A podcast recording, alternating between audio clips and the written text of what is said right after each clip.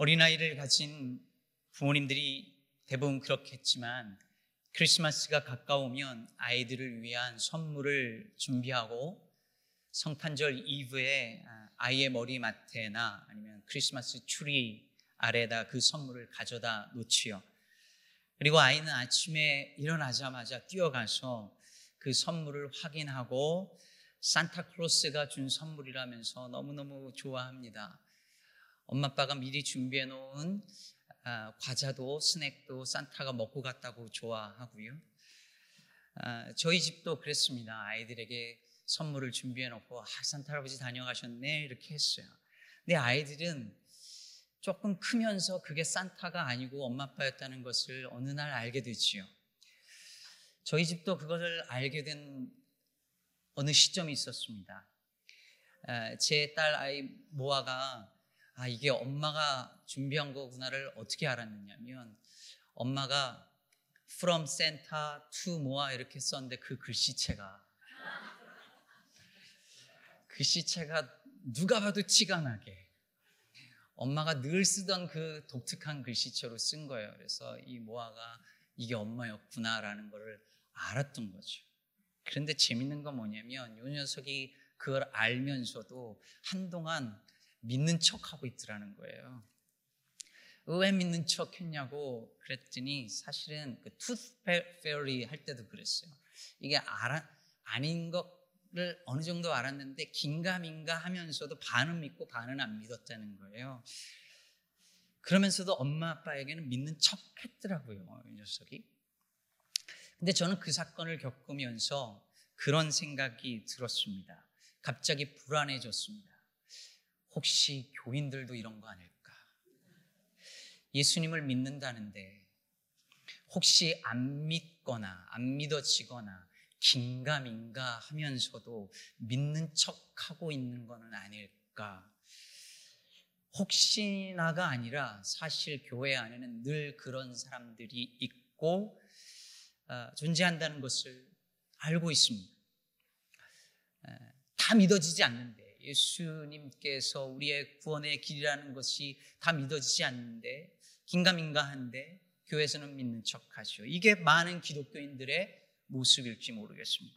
믿음을 가지고 있다고 하지만 때로는 긴가민가 할 때가 있습니다. 아주 안 믿는 것은 아니지만 그렇다고 완전히 믿지도 못합니다. 근데 교회에서는 다, 다 믿는 척 합니다. 그런데 교회 밖에서는 어떨까요? 교회에서는 믿는 척 하던 분들이 교회 밖에서는 안 믿는 척 합니다. 긴가민가 하는 것은 교회 안이나 교회 밖이나 마찬가지인데 교회에서는 믿는 척, 교회 밖에서는 안 믿는 척 합니다. 왜 그럴까요? 교회 안에서는 안 믿는 게 부끄러운 것이지만 교회 밖에서는 믿는 게 부끄러운 시절이 되었기 때문입니다. 오늘은 종교개혁 502주년을 기념하는 종교개혁 주일입니다. 오직 믿음의 기치를 들고 시작한 종교개혁 이후 500여 년의 시절이 흐른 지금 오늘날 우리에게 믿음이라는 건 어떤 의미일까요? 여러분은 구원의 길이 오직 믿음 안에 있음을 정말 믿으시나요? 그 믿음을 가지고 산다는 것에 자부심을 느끼시나요? 아니면 부끄러움을 때로 느끼시나요? 일터에서 혹은 넌 크리스찬들과의 만남 속에서 크리스찬이라는 것을 떳떳하게 밝히시나요? 아니면 굳이 뭘 밝혀 하며 숨기시나요? 숨긴다면 왜 그러신가요? 오늘날 예수를 믿고 산다는 것은 점점 어려운 일이 되어져 가고 있습니다. 누군가 예수를 믿지 못하게 핍박해서가 아니라 예수 믿는 그 믿음의 가치가 더 이상 사람들에게 그렇게 매력적으로 고귀하게 다가오지 않게 되었기 때문입니다. 교회가 보여준 그 부끄러운 모습에 사람들은 실망을 넘어 환멸을 느끼며 교회와 우리가 가진 그 믿음에 대하여 조롱을 보내고 있습니다. 그래서 오늘날 많은 성도들은 특히 젊은이들은 청년들은 대학생들은 믿음의 회의를 느끼고 교회를 수없이 떠나고 있으며 교회에는 이제 점점 젊은이들 찾아보는 일이 어려워지고 있습니다. 앞으로 이 일은 더 심화될 가능성이 매우 높습니다. 교회에서는 믿는 척, 교회 밖에서는 안 믿는 척 하며 믿음의 끈을 간신히 붙들고 있는 것이 오늘날 많은 교인들의 현실입니다. 무엇이 문제일까요? 어디서부터 고쳐나가야 할까요? 잘 알려진 것처럼 오늘 본문 로마서 1장 17절은 마르틴 루터가 복음의 핵심을 깨닫고 종교 개혁을 일으키도록 해준 바로 그 구절이죠. 17절 다시 보면 복음에는 하나님의 의가 나타나서 믿음으로 믿음에 이르게 하나니 기록된 바 오직 의는 믿음으로 말미암아 살리람과 같으니라. 루터가 이 구절의 의미를 깨달으면서 오직 믿음이라는 기치를 내걸고 종교 개혁을 단행했습니다. 오늘날도 개신교에서 가장 중요하게 생각하는 가치는 오직 믿음, 믿음이죠. 근데 여러분, 믿음으로 산다는 게 도대체 뭘까요? 어차피 이 세상은 멸망할 것이니까 우리는 예수 믿고 구원받아 천국 간다는 말일까요? 마르틴 루터는 이 구절을 사도 바울이 쓴 이 로마서를 읽고 깨닫고 종교 개혁을 단행했잖아요. 그럼 사도 바울은 이 말씀 오직 의인은 믿음으로 말미암아 살리라는 이 말씀을 어디서 가지고 왔을까요? 오늘 17절 중반부에 보면 기록된 바라고 하면서 이 말씀을 인용하는데 어디에서 기록된 바일까요? 하박국서 2장 4절에서 가져와서 인용한 것입니다. 하박국서 2장 4절에 보면 이렇게 되어 있습니다. 보라 그의 마음은 교만하며 그 속에서 정직하지 못하나 의는 그의 믿음으로 말미암아 살리라 했습니다. 이게 하박국 선지자에게 하나님이 주셨던 말씀이에요. 바울은 이 말씀을 인용한 거예요. 그럼 하나님께서는 이 말씀을 하박국 선지자에게 왜 주셨던 것일까요?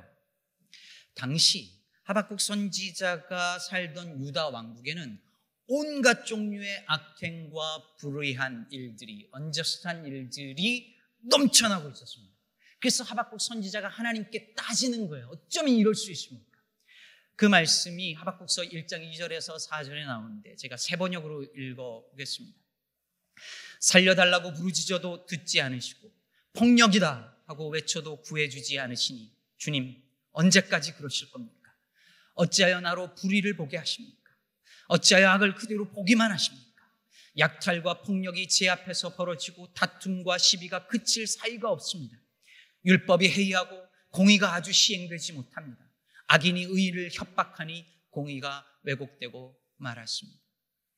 악인들이 저렇게 횡포를 부리는데 저렇게 불의가 판을 치는데 하나님 도대체 뭐 하십니까? 어쩜 이럴 수 있습니까? 라고 부르짖은 거죠. 그랬더니 하나님께서 그 악인들 이제 멸망할 것이다. 내가 바벨론을 들어서 그들을 칠 것이다. 라고 말씀해 주셨어요. 그랬더니 하박국이 기가 막혀서 아니 바벨론은 더 나쁜 놈들인데 더 나쁜 놈들을 들어서 쓴다는 게 이게 말이 되십니까? 또 따져요. 그때 하나님이 주셨던 말씀이 바로 의인은 믿음으로 말미암아 살리라였습니다. 이게 무슨 의미겠습니까? 정한 그때가 올 것이다. 반드시 올 것이다.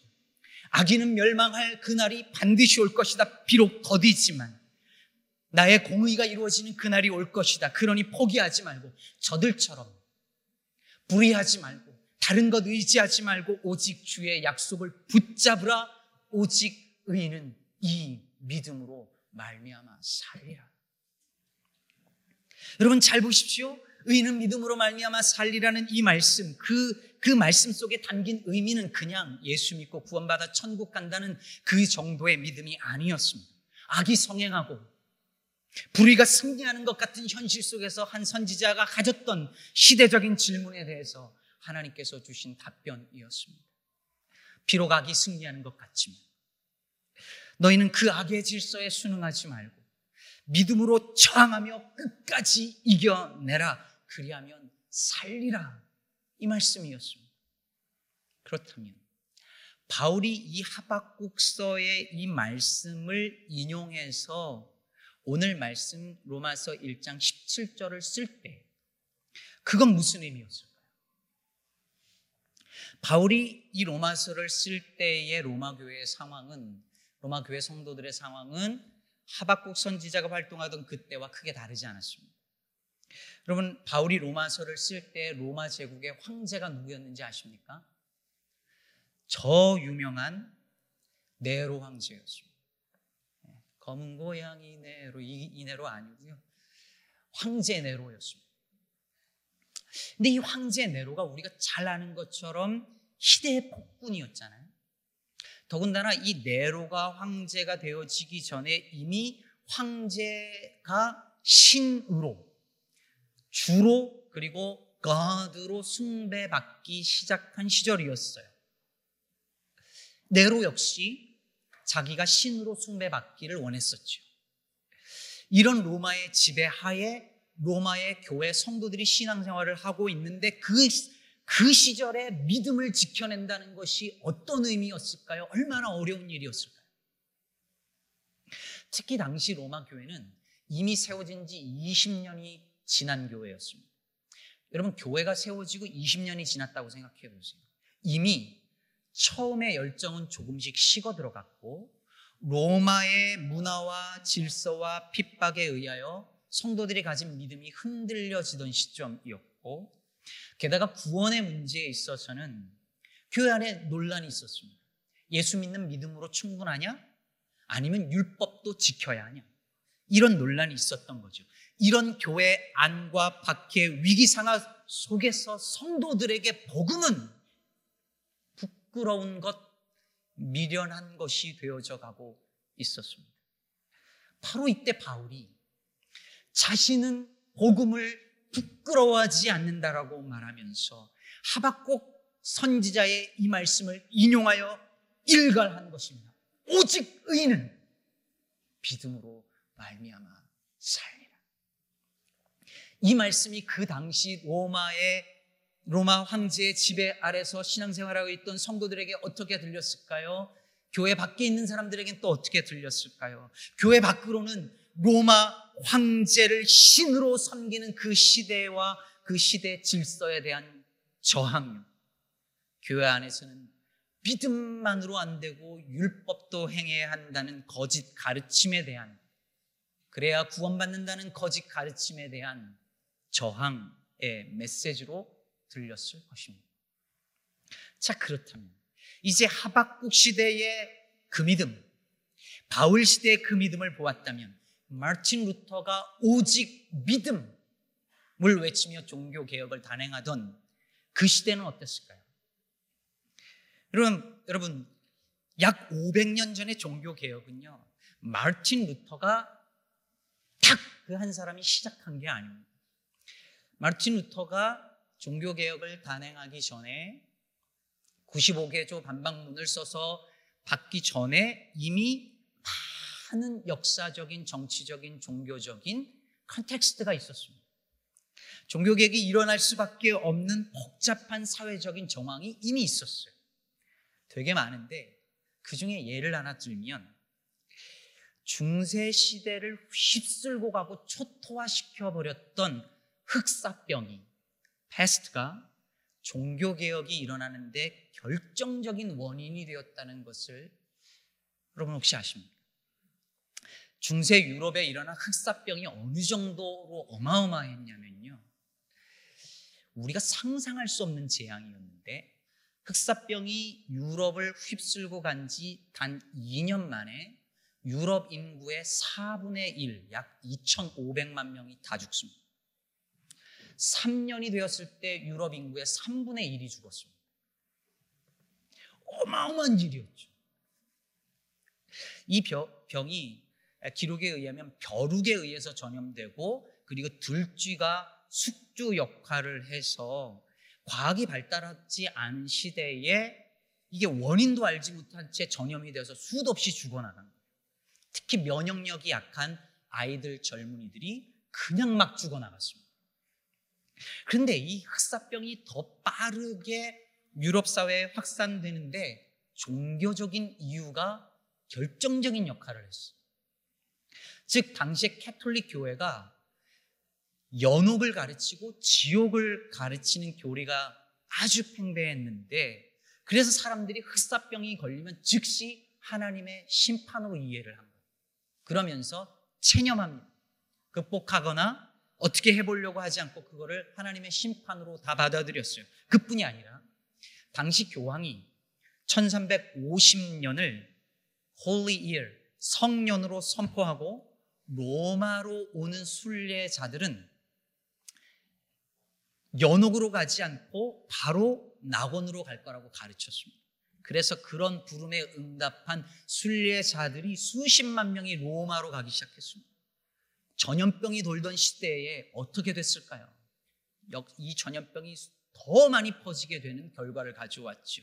게다가 사람들이 다 두려움과 공포에 있으니 자기들을 구원해 달라고 교회에 돈을 바치기 시작했습니다.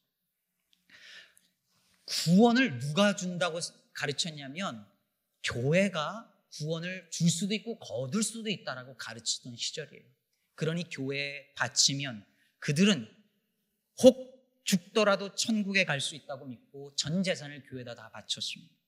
그리고 그로 인해서 흑사병이 유럽 전역에 퍼진 상황 속에서도 교회는 엄청난 부를 확보할 수 있었지요.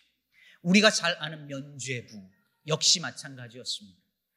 저 유명한 얘기, 헌금함에 헌금이 딸랑하고 소리를 내는 순간에 연옥에 있던 영혼들이 그 순간에 천국으로 옮겨간다고 가르쳤고, 그래서 사람들은 너도 나도 헌금을 바치기 시작했습니다. 이런 상황에서 점점 사람들의 마음속에 사제들과 교회에 대한 의구심과 그리고 반감이 커져갔습니다. 흑사병 시신을 시체를 누가 수습할까요? 사제가 해야 돼요. 시신은. 근데 사제가 수습하니까 사제들도 어마어마하게 죽어나가는 거예요. 그걸 보면서 이때까지 사제는 하나님이 보호하여서 지켜주는 사제들이 소위 신비주의 전략을 했는데 이게 안 먹히는 거죠. 아, 사제도 저렇게 되는구나. 사제의 권위가 무너지기 시작을 했죠. 뿐만 아니라 사제들이 계속 죽어나니까 교회에서 어떻게 합니까? 아무나 사제를 세우는. 교육받지 않은 사제들, 성경을 모르는 사제들, 라틴어를 모르는 사제들을 아무나 막 세우기 시작합니다. 라틴어 모르는데 아무 말이나 하는 거예요. 미사 씨가. 같은 말 계속 하는 거예요. 근데 그 당시에 여러분 인문주의의 영향으로 성도들이 중에 라틴어를 할 줄 아는 성도들이 조금씩 생겨나기 시작했습니다. 듣자니 기가 막힌 거죠. 똑똑한 성도들. 요즘 목사들이 설교하기 얼마나 어려운지 아십니까? 앉아서 주석 성경 막 보고 계시고 저 예와 만나 막 인터넷에서 찾아보시고 근데 막 말도 안 되는 라틴어를 막 앞에서 그냥 하고 있으니 이제 사제에 대한 권위를 인정하지 않게 되어지는 거지요. 그런데도 교회는 정신을 못 차리고 계속 교권 강화에만 눈이 멀어져 있었는데 바로 그 상황에서 종교개혁이 일어난 거죠. 오직 믿음이라는 기치는 이 슬로건은 우리의 구원이 저 타락한 교회로부터 오는 것이 아니라 교회가 요구하는 면죄부나 고행이나 어떤 의례를 통해서 오는 것이 아니라 오직 믿음으로 말미암아 온다는 놀라운 선언이었던 것입니다. 그것은 백성들이 고통을 당하건 말건 죽어가건 말건 자기 뱃속 이익만 챙기는 저 타락한 교회를 향한 저항의 외침이었습니다. 세상의 어떤 권력 앞에서도 흔들리지 않는 믿음이었습니다. 그래서 개신교회를 protest, 저항한다고 해서 프로테스탄트. 저 사람들은 저항하는 사람들이야 라고 다른 사람들이 붙여준 이름이었습니다. 사랑하는 여러분, 오직 의인은 믿음으로 말미암아 살리라. 이 말씀에 담긴 믿음은 바로 이런 것이었습니다. 하박국 시절에도, 바울 시절에도, 루터 시절에도 하나님의 백성이 가진 믿음은 악이 승리하는 것 같은 시대 속에서 세상의 질서에 순응하지 않고 저항하는 믿음이었고 교회 안에 침투해 들어오는 세상의 질서에 저항하는 믿음이었습니다. 자기들의 부와 권력을 위해서 거짓을 가르치는 자들에 대해 저항하는 믿음이었습니다. 성직자들만 소유하고 있는 이 성경과 성경 해석의 그 권위를 성도들에게 돌려주는 저항의 운동이 바로 종교 개혁이었습니다. 그렇다면 여러분, 이 프로테스탄트의 후예 들인 우리는 이 저항의 정신을 가지고 살고 있을까요? 세상의 질서와 불의한 권력에 저항하면서 우리 그리스도인들은 돈과 명예와 권력에 무릎 꿇지 않고 오직 믿음으로 산다는 그 기백이 저와 여러분에게 있을까요? 오히려 오늘날 개신교회는 오직 믿음이라는 이 슬로건을 중세교회 면죄부처럼 팔아왔습니다. 믿기만 하면 구원받아 천국 가는 것이 따놓은 당상이라고 믿게끔 만들었습니다. 오직 믿음을 말하지만 오직 믿음으로 살지 않았고 오직 믿음으로 산다는 것이 무엇인지 세상에 보여주지 못했습니다. 그러나 본래 교회는 그렇지 않았습니다. 믿음으로 구원받는다는 이 복음은 유대인이나 헬라인이나 종이나 자유자나 여자나 남자나 다 그리스도 예수 안에서 차별 없이 하나 되도록, 하나 되도록 만드는 이 세상의 질서에 정면으로 도전하고 저항하는 급진적인 사상이었습니다. 제가 오랫동안 제가 어릴 때부터 교회 생활하고요. 그리고 목회를 하면서 한국 교회가 가진 고질적인 병폐 중의 하나가 직분 문제와 관련되어 있다라고 하는 것을 제가 깨닫게 되었습니다. 집사, 권사, 장로, 목사, 시, 어, 그, 아, 서리 집사, 은퇴 장로, 뭐 여러 가지 직분들이 일종의 계급이나 명예직이 되어서 교회에서 상처받거나 갈등을 일으키는 거죠. 불과 얼마 전까지만 해도요. 아니 요즘도 그런 교회가 있다는데 장로가 되려면 교회 얼마를 내야 돼요. 권사는 얼마 이게 아예 정해져 있는 교회들이 있습니다. 임직식을 하는 날이면 교회에 뭔가는 도네이션을 해야 하는 것이 관례처럼 되어져 왔었습니다. 장로 선거에 누가 되느냐 안 되느냐. 그래서 선거가 끝나고 난 날이면 교회에 이런저런 말이 많고 교회에 갈등이 요소가 되고 그게 분열의 이유가 되었습니다. 물론 요즘에는 그게 너무 심한 걸 보면서 서로 안 하겠다고 하는 문제도 또 역작용으로 일어났지요. 그래서 저는 이게 우리 한국 교회만의 문제인가 싶어서 미국 교회를 연구를 해봤습니다. 어땠을 것 같으세요? 거기도 사람 사는 곳이라 다 비슷하긴 하더라고요. 근데 확실히 덜 했습니다. 왜 덜 할까 원인을 분석을 좀 해봤는데 그 중에 하나 제가 찾은 것 중에 하나가 뭐냐면 바로 호칭의 문제였습니다. 우리 한국 교회는 늘 누구 집사님, 누구 권사님, 누구 장로님 이렇게 부르잖아요. 그러니까 이 나이도 들었는데 교회 생활 오래 했는데 아, 계속 그냥 성도님 이렇게 부르면 약간 뭔가 이렇게 좀 낮은 계급의 사람처럼 느껴지니까 이 정도 교회 생활하고 나이가 들었으면 권사님쯤 돼야 되고 장로님쯤 돼야 된다는 체면상 그런 문화가 한국 교회 안에 팽배했던 거죠. 아, 예전에 제가 들은 얘기가 한국에서 장로를 그렇게 받으려고 하는 이유가 결혼식, 자식 결혼식 때문이래요. 누구 장로, 아빠. 이게 붙어야 된다는 장로님 이 소리를 듣는데 우리는 미국 교회는 어때요? 장로에게 엘도 누구라고 부르기보다 거의 다 그냥 이름을 부릅니다. 그냥 부르죠. 스티브, 마이클. 그냥 부르, 불러요. 아주 컨서버티브한 교회 빼놓고는 거의 다 이름을 불러요. 그러니까 그 호칭이 자연스럽게 이름을 부르면서 그거에 그렇게 얽매이지 않게 되는 거죠. 여러분 요즘에는 우리 한국 회사에서도요 무슨 부장님 무슨 뭐 과장님 안 부르고 그냥 이름을 특별히 영어 이름을 써가지고요 영어로 호칭하는 회사들이 늘어나고 있대요. 근데 교회는 아직도 이걸 못해요. 제가 오랫동안 그래서 생각해 온 것이 있어요. 우리도 모든 호칭을 다 직분으로 부르지 말고 전부 다 형제님, 자매님, 아니면 성도님 이렇게 부르면 어떨까?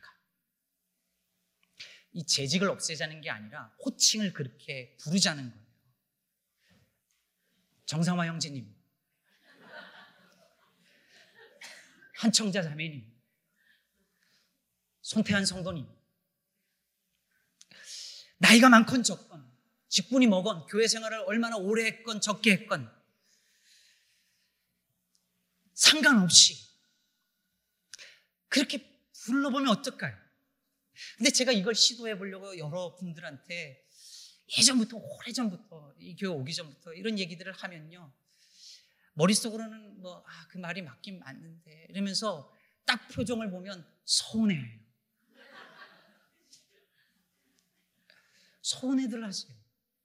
성도님은 그러면 약간 나를 깔보는 것 같이 느껴지나 봐요. 제가 어떤 장로님이 그러시더라고요. 아, 목사님, 에, 좋아요. 뭐 그렇게 하시죠. 근데 저 죽을 때 묘비에는 장로로 써주시면 안 될까요? 제가 그 장로님 얘기를 듣고, 와, 이게 진짜 끝까지 포기를 못 하시는구나. 이게 그렇게 쉬운 문제가 아니구나라는 걸 느꼈습니다. 여러분 제 얘기가 오늘 sounds good 하시다면 저를 조르시고 우리 장로님들을 졸라주세요. 여러분 그게 말이 쉽지 어떻게 그렇게 해요? 라고 하지만 초대교회를 생각해 보실까요? 초대교회는 노예를 재산으로 여겼습니다. 여자나 어린아이는 사람 취급하지 않았습니다. 로마 교회 로마 시절 기록을 보면은 한 남자가 한 자기 아내가 아기를 낳았다는 소식을 듣고 편지를 씁니다. 수고했어. 남자아이면 잘 기르시고 여자아이면 강에 잘 버려주시오. 사람으로 여기지 않았습니다. 그런데 사람으로 여기지 않던 노예와 어린아이와 여자가 오직 예수 믿는다는 그 한 가지 이유로 형제가 되고 자매가 되는 놀라운 일이 교회 안에서 일어났습니다. 세상에 있는 사람들이 볼 때는 혁명이었습니다. 저항이었습니다. 가능하지 않은 일이었습니다. 이게 어떻게 가능했겠습니까? 우리는 오직 믿음으로 구원을 받았으며 그 믿음 안에서는 누구나 차별 없이 주님 앞에 동일하다는 그 복음의 정신 때문이었습니다. 이 믿음이 그 당시 사회 질서에 얼마나 위험스러워 보였겠습니까? 그야말로 사회 질서에 대한 저항으로 여겨지지 않았겠습니까? 사랑하는 성도 여러분, 오늘 살펴본 것처럼 하박국 선지자가 선포했고 바울이 전하고 루터가 믿음 믿음은 시대의 아픔 속에서 나온 고백이었고 하나님의 승리를 믿는 믿음의 고백이었고 세상의 질서에 저항하는 믿음이었습니다. 그래서 이 세상에서 절망한 사람들이 그 믿음을 보면서 세상에서는 절대 볼 수 없는 그 가치들을 교회 안에서 보면서 교회로 나오기 시작했고 교회에서 희망을 얻기 시작했고 새 하늘과 새 땅을 교회 안에서 보기 시작했습니다. 그래서 그들에게 믿음은 부끄러운 것이 아니었고 생명을 주고도 자기 인생과 전 존재를 다 걸어도 부족함이 없고 아까움이 없을 만큼 고귀한 것이었습니다. 종교 개혁을 맞는 우리가 꿈꾸어야 할 교회도 이런 교회일 줄로 믿습니다. 아무리 어둠이 세상을 뒤엎고 있는 것 같이 보여도 악이 승리하는 것 같이 보여도 교회가 바른 믿음 안에 서 있기만 한다면 교회는 이 땅의 성도의 믿음은 반드시 승리할 것입니다. 어둠은 빛을 이기지 못합니다. 결국 믿음이 이깁니다. 진리가 반드시 이길 것입니다. 그런 믿음을 가지고 살면서 교회 안으로 침투해 들려고 하는 세상의 질서에 프로테스트, 저항하면서 끝끝내 승리하는 프로테스탄트의 후예들, 우리 시카고 기쁨의 교회 되기를 주의 이름으로 축복합니다.